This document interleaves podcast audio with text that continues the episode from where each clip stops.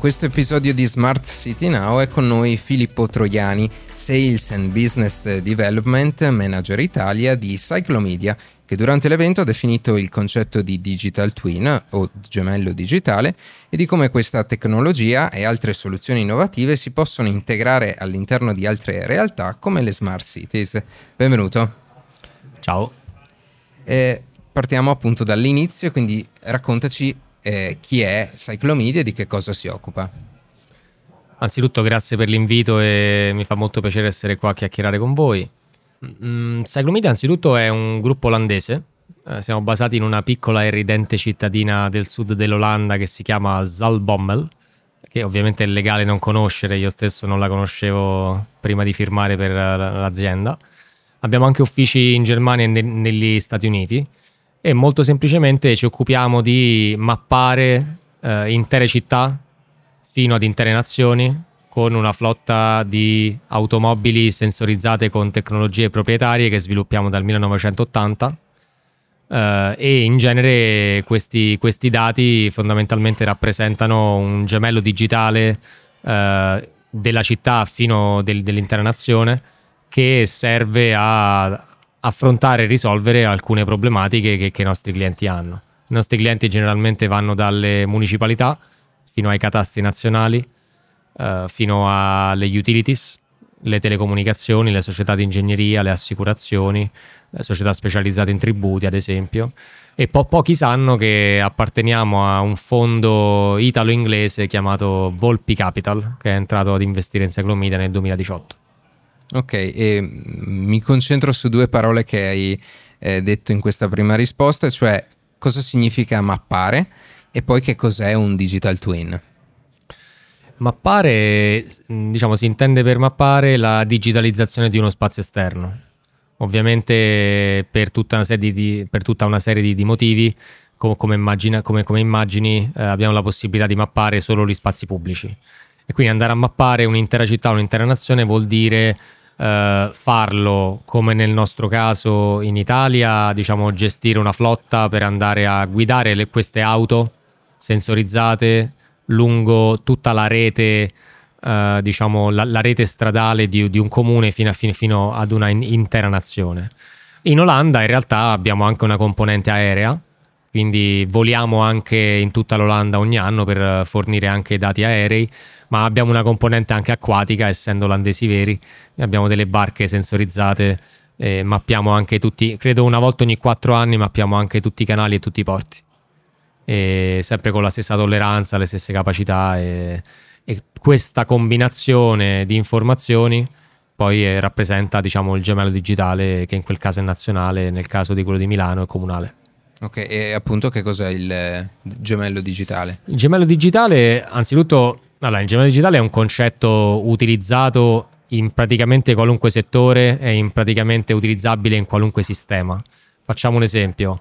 La borraccia che in modo molto sostenibile utilizzi uh, è stata progettata attraverso un modello tridimensionale su un computer che poi ha mandato in stampa un pezzo di, di, di, di plastica o di altro materiale e che poi esce diciamo con, con, quella forma.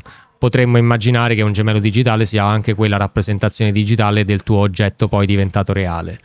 Eh, viceversa, nel campo, nel campo, geospaziale, cioè nel campo della mappatura di, eh, diciamo de, della, della, realtà, il gemello digitale rappresenta eh, dire, un modello tridimensionale eh, geometricamente accurato e eh, un modello anche geomatico. Geomatico vuol dire georiferito, vuol dire che ogni singolo punto dello scenario tridimensionale ha una corrispondenza nello spazio e anche nel tempo nel nostro caso.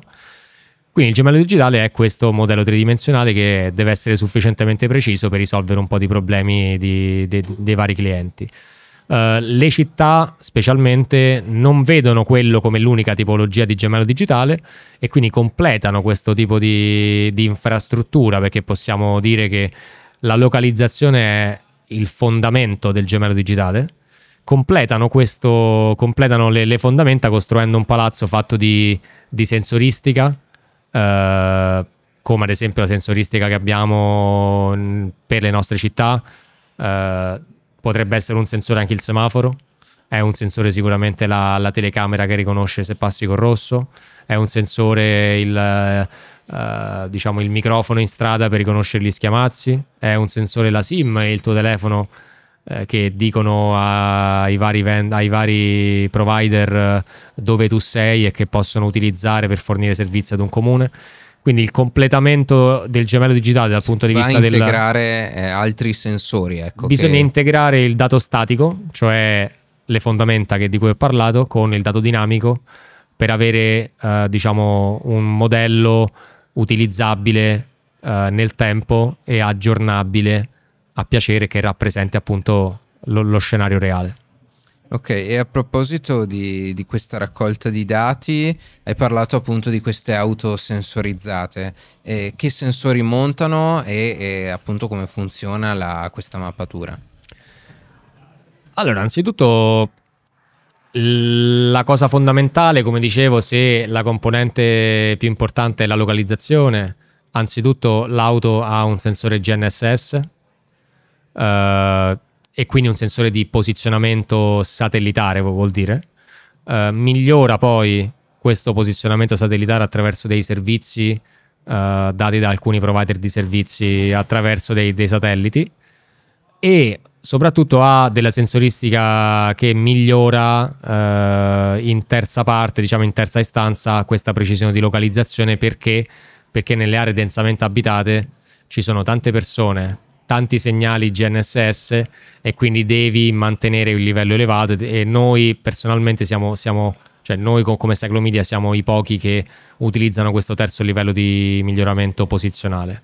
Le altre componenti sono nel nostro caso 5 fotocamere eh, che compongono un'immagine eh, sferica, si chiama, un'immagine panoramica, nel nostro caso a causa di vari brevetti e del fatto che innoviamo dal 1980 nel settore, è un'immagine senza alcun parallasse, cioè geometricamente accurata, non è disallineata. E vi- ti invito quando vai su qualunque altra immagine panoramica, è meglio non fare nomi perché poi rimane salvata questa cosa eh, a guardare in alto, poiché vedrai tanti disallineamenti tra i palazzi e queste linee che non sono dritte. Quello è il parallasse. Eh, l'altra componente è la componente sicuramente laser, e quindi il LiDAR è un sensore con delle testine, eh, tipicamente più di 32 o comunque decine di testine che ruotano a una certa, una certa velocità e che emettono questi impulsi laser che poi vengono eh, come dire, letti al ritorno e si riesce a creare una mappa tridimensionale fatta di punti geo- geo- georiferiti che poi deve essere processata per dare i riferimenti di localizzazione dal punto di vista dell'auto. Ok, e passiamo ora all'utilità pratica di, di un sistema. Un po' più divertente di, l'utilità pratica. È un sistema di questo tipo. Eh, raccontaci come un comune può utilizzare questa mappatura e poi i dati che vengono raccolti da un punto di vista pratico, ecco, cosa gli servono. Beh, un comune al giorno d'oggi deve affrontare belle sfide. Eh, diciamo, se parliamo di una grande città, parliamo di popolazioni in aumento, parliamo di, nel caso italiano, popolazioni anche in aumento, diciamo, di età, quindi in fase di invecchiamento. Parliamo di scarsa, diciamo, capacità di avere budget da spendere eh, tranne chiaramente in questi anni dove vediamo grazie a vari, a vari, strumenti finanziari diciamo i comuni hanno un po' più di soldi ma eh, la pressione è tutta sul singolo comune. Eh, hanno sfide legate alla mobilità perché io e te vogliamo muoverci in modo libero e vogliamo utilizzare a piacimento lo sharing vogliamo andare a piedi vogliamo andare con i mezzi vogliamo utilizzare il mezzo proprio vogliamo spostarci in vario modo soprattutto anche il singolo cittadino ha una voglia di relazionarsi, di entrare in contatto con il proprio comune in modo diverso, ad esempio attraverso applicazioni, così come sta avvenendo recentemente. In questo scenario ci sono sfide come ad esempio la sicurezza stradale, dove in Europa, soprattutto con il movimento del Vision Zero, eh, si punta a non avere più morti in strada legati, legati a, eh, appunto a, all'infrastruttura Uh, oppure la, la 15 Minute City, quindi sfide legate all'accessibilità della città e alla percorribilità della città, sfide legate all'inclusione, perché vai a raccontare ad una persona con una disabilità o certo. magari senza un'auto uh, di andare a percorrere una città da una parte all'altra in 15 minuti. e sfide legate alla sicurezza. Veniamo da cioè veniamo, viviamo in, nel 2023 quando in Italia, se non sbaglio, l'ultimo dato è che ci aspettiamo 56 milioni di visitatori eh, quest'estate, eh, di, parlo, parlo di, di turisti. Eh, le città devono gestire queste folle, garantire la sicurezza per me e te cittadini, ma anche per il visitatore che in quel momento è anch'esso un cittadino, anche se non permanente. In questo contesto il gemello digitale può andare a, ad agire in vario modo. Uh, il primo è, diciamo, dando strumenti di consapevolezza della situazione, quindi come dicono gli americani in modo altisonante, situational awareness, quindi andare a conoscere il territorio per come è oggi. Immagina che uh, molte scelte non vengono fatte uh, a causa della non conoscenza de- de- de- del territorio, o molti magari permessi non vengono, non vengono pagati perché non si sa dove sono gli asset a cui si riferiscono questi permessi, ad esempio.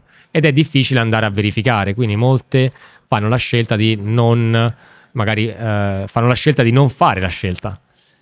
E quindi questo qui è il, il primo beneficio, quindi consapevolezza della, della situazione. Eh, poi condivisione di, di informazioni all'interno dello stesso ufficio. Immaginati che, ad esempio, il comune di Milano è un comune da 22.000 dipendenti eh, prova a far collaborare con dei tool 22.000 eh, persone e che farle ragionare tutte in una stessa direzione è molto complesso. E quindi nel caso di questa grande mole di dati, la sfida è renderla disponibile a tutti gli utenti. Uh, e quindi cre- creare dei tool facilmente utilizzabili come i nostri, quindi in realtà immersiva, chiunque utilizza Street View di Google, diciamolo, e quindi grazie anche a questa facilità tutti saprebbero usare, anche se non sono specialisti GIS o progettisti eh, o architetti, degli applicativi anche con, con una precisione centimetrica importante. Eh, l'altra cosa è chiaramente poi nell'andare a efficientare le, le, manutenzioni, dalle manutenzioni stradali ad altro tipo di manutenzioni, l'efficientamento del verde, Uh, la gestione appunto della sicurezza andando a monitorare il cambiamento della città, andando a verificare eh, i punti di accesso quanto sono grandi e che dimensioni hanno, o andando a monitorare i grandi eventi eh, per eh, creare delle, delle, infrastrutture che accolgano quelle, quelle grandi mole di persone in modo sicuro.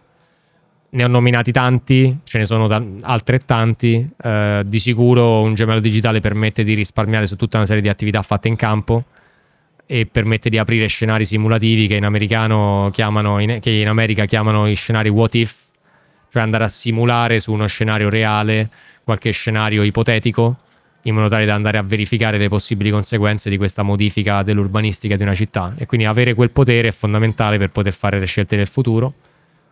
E, e noi siamo qua apposta per dare i dati per fare queste scelte speriamo in modo ottimo. Va bene grazie allora Filippo per averci raccontato la, la tua realtà. Alla prossima.